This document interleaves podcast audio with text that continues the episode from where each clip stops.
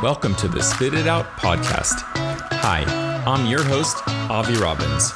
We're bringing you engaging discussions with thought leaders from academia and industry as we explore everything from what's in your saliva to why it's a good indicator of your overall health. Join us as we raise awareness around what saliva can tell us, why it's important for the future of healthcare, and what some really awesome people are doing about it today. Today, we're talking with Doctor Anne Wyllie, a microbiology expert at the Yale School of Public Health and the founder of the SalivaDirect Initiative. She's been working on saliva as a diagnostic tool for the last decade, and the SalivaDirect assay was one of the first saliva tests to be granted emergency authorization by the F D A for SARS-C o V two detection. Since then, Doctor Wyllie has been pushing to provide testing to the masses by offering this test as an open source protocol and collaborating with over one hundred eighty labs in the U S and at least twelve countries internationally, all in an effort to promote equitable and accessible testing.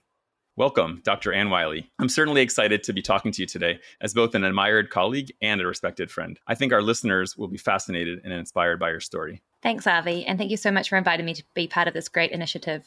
Anne, the way you approached E U A submissions was rather unique. I mentioned before that you went with an open source protocol. And although Yale School of Public Health is technically the manufacturer of this assay, you manufacture nothing at all. Why was this open source approach important to you? Well, from the early days of the pandemic, we witnessed and even experienced firsthand the hurdles to testing, and more importantly, the hurdles people were experiencing to access testing. While those who had symptoms mostly could get tested, for others with exposures or at high risk, it was generally only those who could afford to get testing. And with testing demand high, prices went up, leaving testing inaccessible to many. Working with many of the same reagents in our lab, we knew that the cost of testing didn't have to be so high.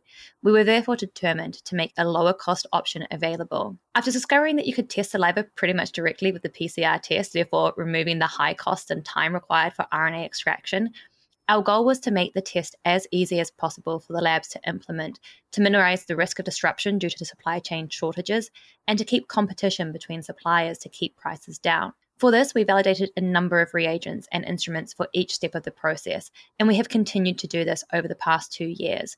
If a lab comes to us with an instrument that is not yet part of our protocol, or if they find a cheaper reagent, we would do all the necessary studies to add it to our protocol to save them the cost of having to buy new instrumentation or to make their overall test price cheaper. Can you tell us how you went about getting this unique emergency use authorization through? Sure. Well, as an academic research lab, we were not actually able to perform clinical diagnostic testing per the F D A regulations ourselves, nor did we really have the means to carry out the high throughput testing required during large outbreaks. So we had to find a way to make this test available to labs around the country and to help them implement this low cost community testing solution. We just simply took this idea to the F D A, and fortunately, they just saw the potential for it. We were indeed issued our E U A as a manufacturer, but as you said, we do not manufacture or distribute anything other than the protocol itself. We wanted the labs to go directly to their suppliers, as that would help them to get the best prices, to help keep the prices low and to keep their testing programs more sustainable. Yeah, really an innovative approach. Uh, what do you see as the future for, for open source protocols such as this one? I definitely see a lot of potential in it. And while few, there have been some others who have been trying to work with the F D A on a similar approach, and I really do hope it is one that they will consider going forward. So having performed all that upfront validation ourselves, it means that the time that it takes labs to implement it is much shorter, meaning that they can offer testing much sooner. And we've seen that especially during some surges or when supplies have fallen into, well, short supply.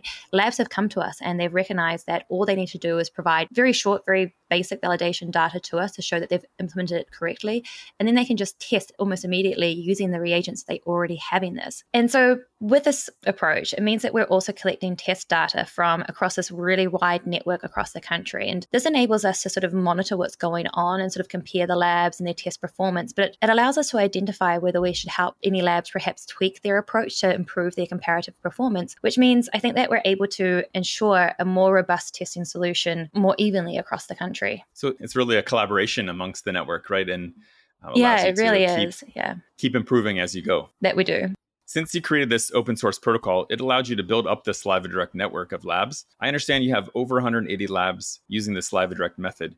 Do you have any sense for how many tests the network has performed through the pandemic? We've actually now formally designated one hundred ninety labs around the U S to awesome. test with SalivaDirect. So those uh, the labs do keep coming into us. You know, even even if we see that testing demand in some areas are going down, we are still finding that labs are interested in taking this on. The actual number of labs testing with SalivaDirect does vary depending on local demand. And there are some labs who have access to the E U A who have never actually run a test, but they have it there should they need it in an emergency, as it's just so easy, as I said, for them to quickly set up should the need arise. Over the pandemic, we've received pre-test testing data from around one hundred thirty or one hundred forty labs, I believe, who have so far reported over seven million tests.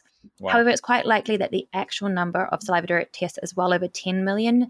And that's due to some sort of like, you know, university labs, for example, who are using it for campus testing, but are falling outside of our regulatory purview. Yeah, I think I had a chance to meet some of those folks when I joined your first annual SalivaDirect conference in July. It was really amazing. The stories I heard from people that were there trying to work to get labs set up in their campuses, to get kids back to school, to get testing to rural and underserved populations. It was really incredible what people were doing to rally around the SalivaDirect method. We'll certainly have to bring some of those folks on here to share their stories. But what was one of the biggest things you took away from having all of those collaborators in one place?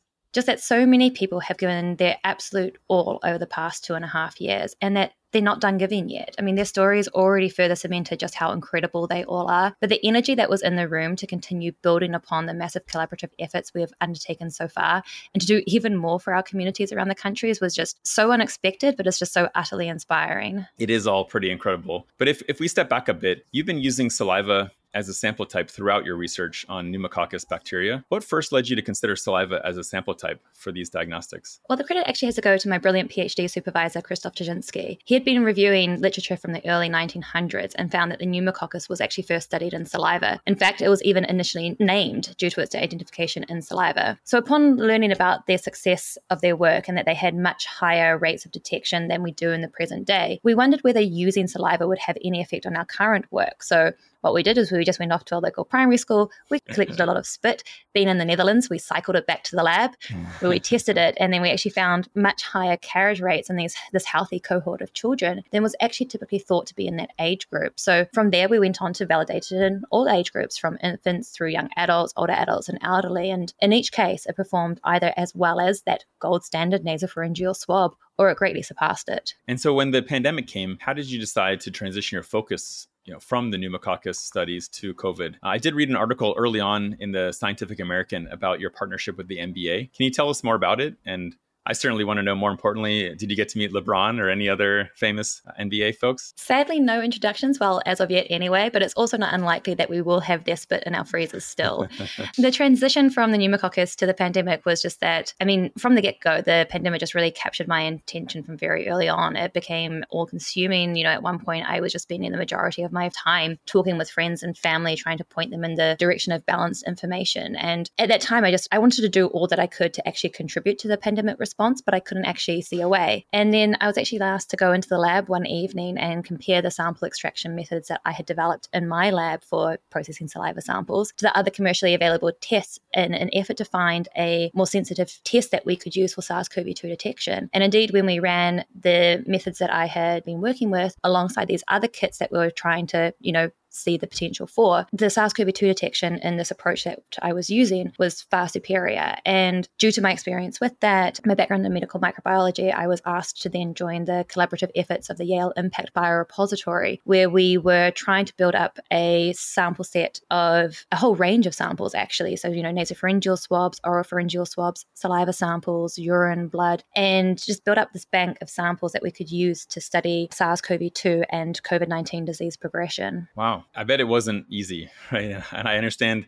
especially in the thick of it, there was a lot of roadblocks. People weren't necessarily believing in saliva, right? As you mentioned before, the nasopharyngeal swab is, is what the F D A considers the gold standard. Can you tell us a little bit about why you think that is, and how were you able to overcome that? Well, the main problem is that saliva is not a traditional sample type for testing for respiratory pathogens. This means that labs weren't equipped with the robust methods required for working with it. Unfortunately, they had to just try and adapt the various tests they had available for swabs and hope that they would work on saliva. But in many cases, those tests weren't actually efficient. So if you think about saliva as compared to that sort of nice, clear, thin liquid that you may have seen when you test with swabs, a saliva sample is very different. It varies greatly between people. It's a much more complex sample type and accordingly requires more intensive treatment options. So sadly, many people would try their methods, have them fail, and then say that saliva didn't work, when in reality, it was simply the method itself that failed. And if they had actually tested with one of the very many methods that are actually out there and are successful for testing with saliva, they likely would have had equally great results. I think it's really important that people keep this in mind and be careful how they talk or present their work, and recognize that there are many other key factors at play that can influence a test. And it's not fair to simply blame the sample type. It sounds like awareness is really a big piece of it, right? And and trying to make people more aware of the capability of saliva is is important. There's a lot of a lot more literature out there today that we can point them to, right? That shows it can be successful. Mm. And certainly the aim of this podcast itself is to bring more awareness to saliva as a sample type, so people can find the experiences and the stories and the great people like yourself that that are doing something about it. But maybe bringing us up a level, there seems to be a lot of great benefits to using saliva. It's clearly less invasive. It's fairly easy to collect for most of the population. With all the great things that saliva can offer, are there any other additional benefits that maybe are, are more scientific that we're not aware of? Or why do you think some people are still opposed to it scientifically? I think one of the first things that we need to do is to really highlight the methods that have had success. You know, we need to sort of narrow down the playing field a little bit. You know, we need to find the assays that have worked really well and standardize our approach. You know, we now know what works in terms of collection. You know, should you be diluting the sample or not? How do the tests work, yes or no, on them? And if we could actually present a, you know, a standardized set of methods and being like, okay, we want you to have the option to see what works best in your lab and your setting, but from this array of protocols that have shown to work in all of these different settings, you know, take one of them and continue to expand on this further, whether you are just following the same protocol and having the same success, or you're validating and optimizing it further and building upon its success. And I think that by just limiting the choice out there, or thereby limiting the chance that someone else has at failure, and showing, you know, the full potential of what can be actually done here. Yeah, I think that's great. In your opinion, then, can you share with us what you think is the future of saliva testing, the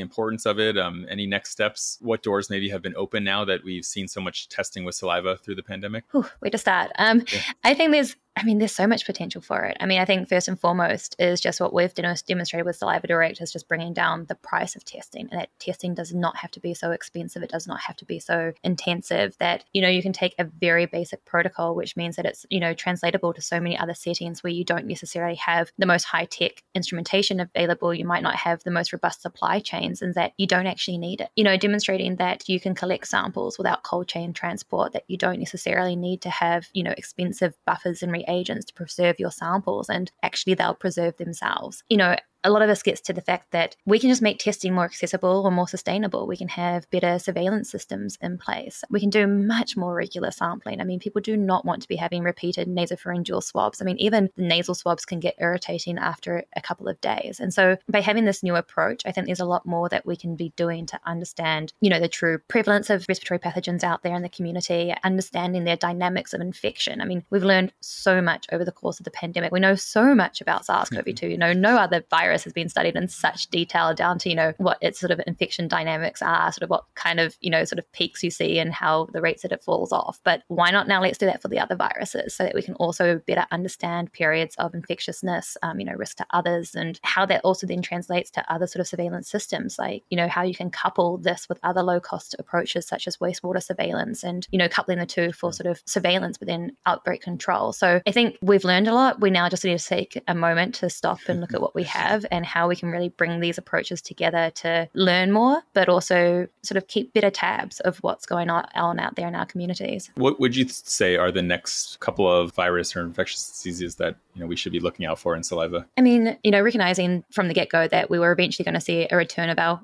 other major respiratory pathogens, which have largely disappeared for the last two and a half years. I mean, at the forefront for us is that we've been wanting to, since summer twenty twenty, to include the likes of influenza, R S V, and SalivaDirect. Yeah. But, you know, it's one of those great things where it's great for the community that these viruses aren't circulating, but it makes it very hard to develop assays when we don't actually have the samples to do so. So, I mean, we would still like to do that so that you could have a very, again, quick, cheap test to quickly discern, you know, what is the cause of the symptoms of this person who's, you know, presenting. Um, what does that mean in terms of of treatment, what treatment can you get them earlier on? For me, being an academic, I'm also very excited in terms of research potential. So not just targeting viruses that we might be interested for clinical diagnostic purposes, but, you know, what other viruses do we typically have out there circulating, and understanding the interplay of those different viruses and the pathogens, and what you see preceding another, or what happens when you get infected with one and what happens following that. So sure. I'm very much looking forward to sort of applying this uh, to my research as well. That's great. And certainly we, we all can be hopeful that a lot more people are washing their hands now.